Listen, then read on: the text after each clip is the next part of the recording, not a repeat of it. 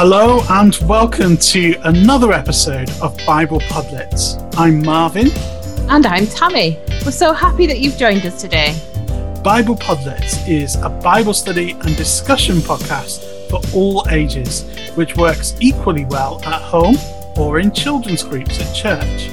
We encourage you to listen together and to pause the episode if you can, so that you're able to talk about some of the stories and questions that will come up. To help you, all the activity and discussion questions for this and all of our other episodes can be downloaded from the resources area of our website, bdeducation.org.uk.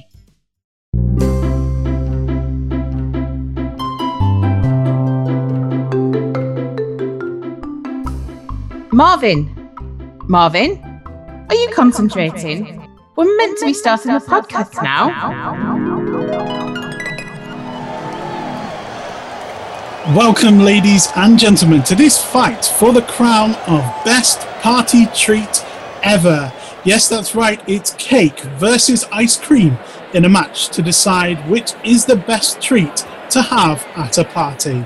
Both competitors have now climbed into the party ring and we'll be ready to get this much anticipated battle Three, of the treats underway. Two, one, fight! And we are off. Now, each of these treats need to start strongly to gain an advantage, so let's see what they do. Cake comes towards ice cream now. Oh, it squirted jam all over the ice cream. Cake came out of the corner and has covered the ice cream with sticky jam. Yes, it was a good opening move, but the jam doesn't seem to have had much effect on the ice cream so far. Ice cream is now looking to do a move of its own. Wow! It looks like ice cream is attempting to give cake brain freeze. It's quite extraordinary, but Cake seems to have gotten away with it for now as it's managed to evade much of the attack.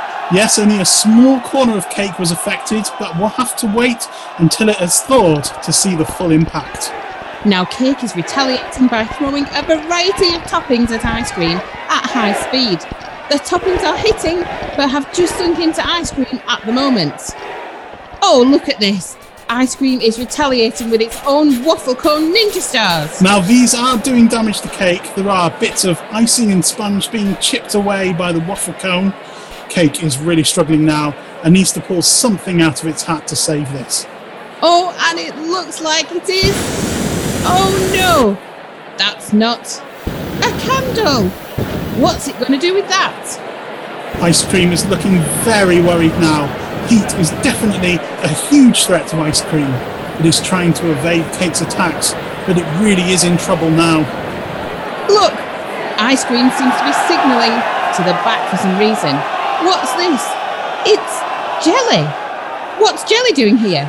Jelly is a friend to ice cream and known accomplice. It looks like ice cream has turned to cheating to find a way out of this match. But wait, Jelly can't get into the party ring. How embarrassing for Jelly. Its poor balance is keeping it from trying to help. Oh, but now it's throwing random toppings at Cake to try and help. Oh, and that's it. And the, winner referee has by stopped the match. Ice cream has been disqualified for, by the referee for outside interference. What a shame. But Cake is your winner today, albeit by disqualification. Marvin! Marvin! Marvin, come on! What were you daydreaming about? Oh, sorry. I, I was just thinking about a strange fight. Because in our passage today, we also see a very strange fight with an even weirder ending. Oh, yeah, you're right. Let's listen to this week's news story and find out what happened.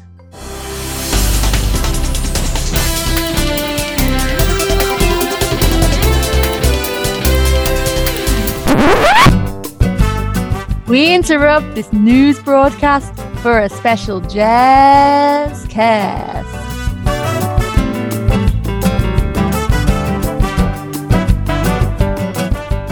Oh, good golly, what a story we have for you today. The world's first jazz army was led by an Israelite called Gideon. My man and 300 men, all armed with succulent brass sounds, defeated a whole Midianite army in one small song. This has been described as a step into musical warfare which, Yes taken the first point. Here with me now is the mighty leader of this historic victory. Oh, you were not what I was expecting, young man. What do you mean? Well, uh, you, uh, you don't exactly look like a, a mighty leader. Have you eaten recently? There is nothing on you. Well, I know what you mean. I wouldn't have picked me out to lead an army either. You were picked, boy? Who in their right mind did that? It was God. I was minding my own business and threshing some grain when he appeared to me through an angel and called me a mighty warrior. And I can tell you, I was just as surprised as you are now. He told me to gather an army to fight off Midian and that he would save our nation for them. I tried to tell him that I wasn't strong. I wasn't even the strongest in my family. But God was sure he had the right person. He helped to convince me by setting a rock on fire and burning up some bread and meat. I sent messages out to some other clans, and in total, we gathered 82,000 soldiers. 82,000? Why did you fight with only 300? Well, God said we had too many people to fight with, so anyone who was scared could go home. 72,000 men went home, and I was left with 10,000. Oh, wow. That's hardly a drop in a bucket. Well, yeah, but God said we still had too many. Oh, my days. Then God told me to ask the men to drink from the spring near the area where we were camped. I divided the men up into two groups those who knelt down on the ground to drink the water, and those who scooped it out of the spring and lapped it up like a dog. God said to keep the scoopers, and I was left with just 300. I bet you were terrified to go into battle with only 300 people. Of course, I was worried, but God gave me confidence. My servant and I overheard a Midianite soldier talking about a dream it had, telling him that God had given us the victory. Well, I was so full of faith that I worshipped God and led the attack right then. Oh no, not before I gave everyone their jars, candles, and trumpets. Ah, yes, the amazing jazz battle strategy. Tell me about that. Well, it wasn't jazz that. Jazz. Okay, jazz. That didn't save us. It was God and only Him. We surrounded the camp. We broke our jars and blew our trumpets and shouted loudly.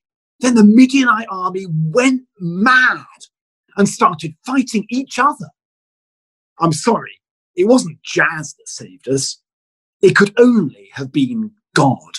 Well, I'm sad that jazz wasn't the reason for victory, but I'm sure glad I heard about that amazing thing God has done. Well, there we have it, folks. Jazz didn't save the day, but God certainly did. I'll catch you another time. Keep it cool, keep it cool.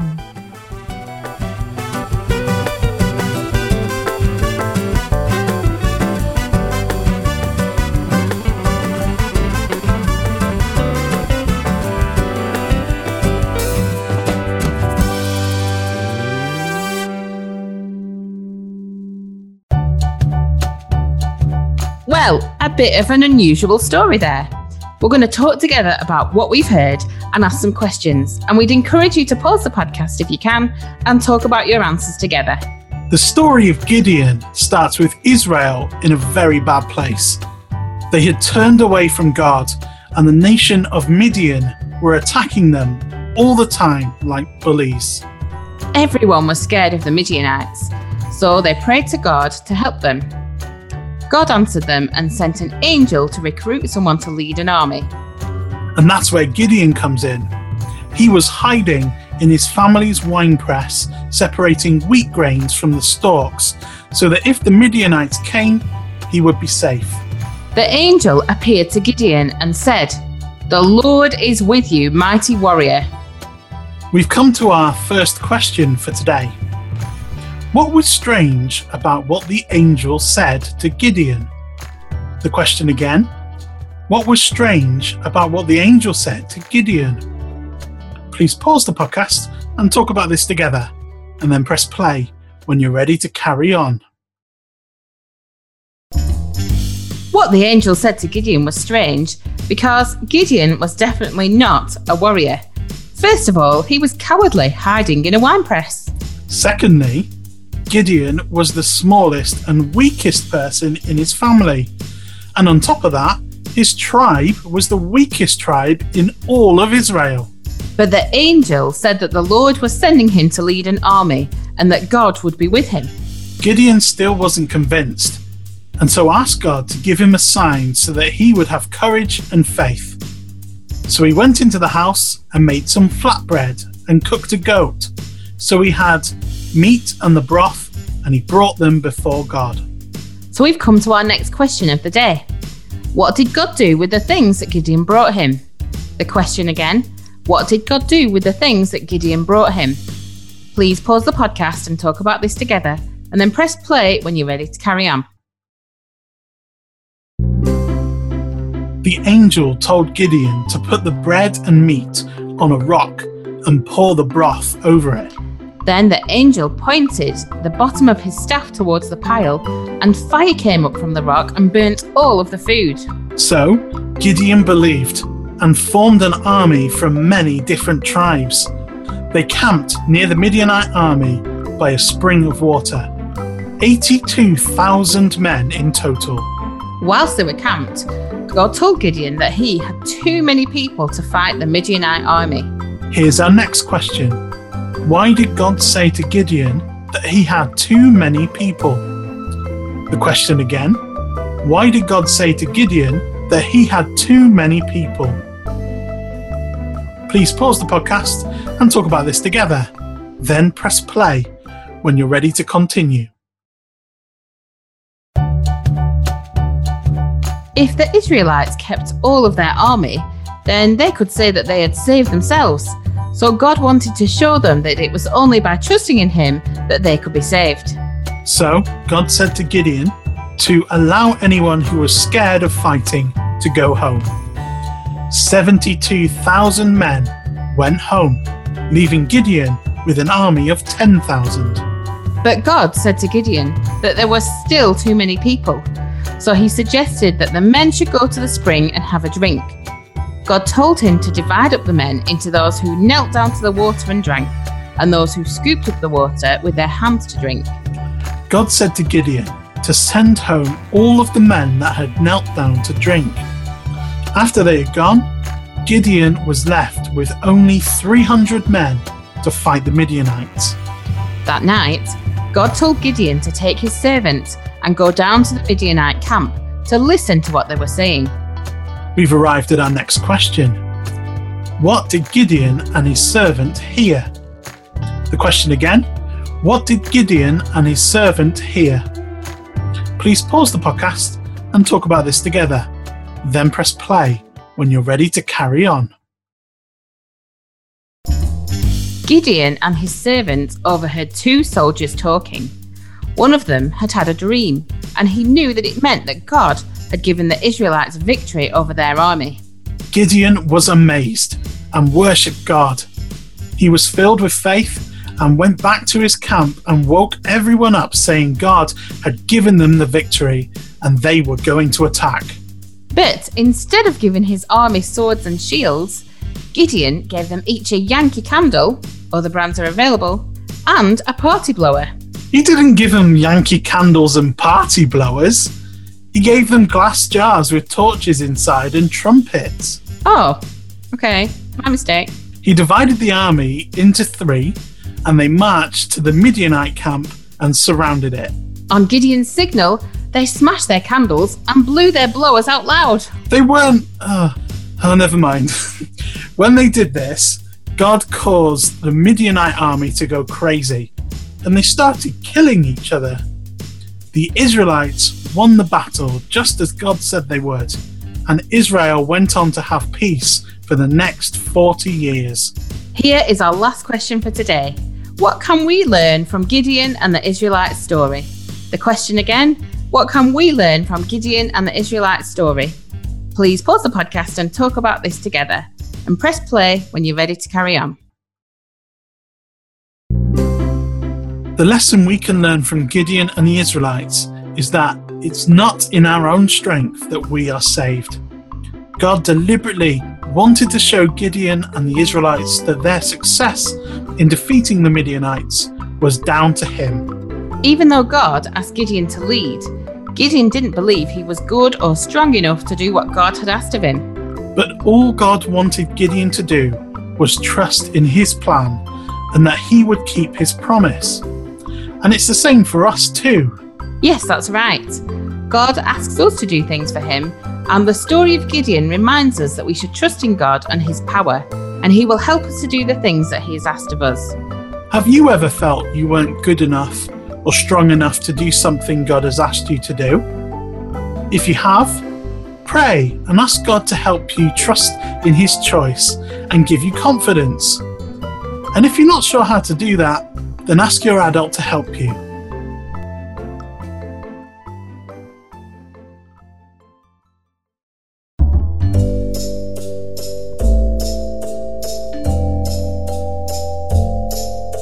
Gideon must have been really good at numbers if he could count all the way up to 82,000, the number of men that he had first in his army.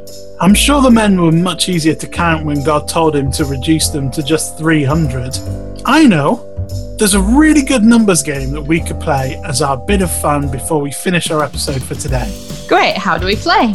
Okay, I'm going to think of a number between 1 and 300, and you have to guess what number I'm thinking of. How on earth am I going to guess what number you're thinking of? You start by picking a number, and then I will help you by letting you know whether the number I'm thinking of is higher or lower than the one you have guessed. Through a process of elimination, you will eventually get to the right number, hopefully. Let's see how quickly you get it. And you can also play along at home with us if you'd like. So, have you picked a number? I am picking a number in my mind and I'm going to write it down because we know how we know how bad my memory is. if you have heard Bible Podlets before, you will know this to be true. okay, Right, I'm going to go in at 175, it is higher. 220, Higher. 245. Wow! How did you get that so quick? Amazing. Shall we Three guesses for 245. That's incredible. Any number out of 300. That's a really fun game. And actually, if you wanted to make it more difficult, you could um, extend your number brackets, I guess. Yeah, you could do. Next time we could play any number between one and a thousand. I might be here all day if we did that, though. we'll save that for outside a Podlets episode then. so, how did you get on at home with our Think of a Number game?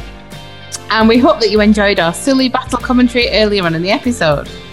What things might fight in a silly battle that you can think of?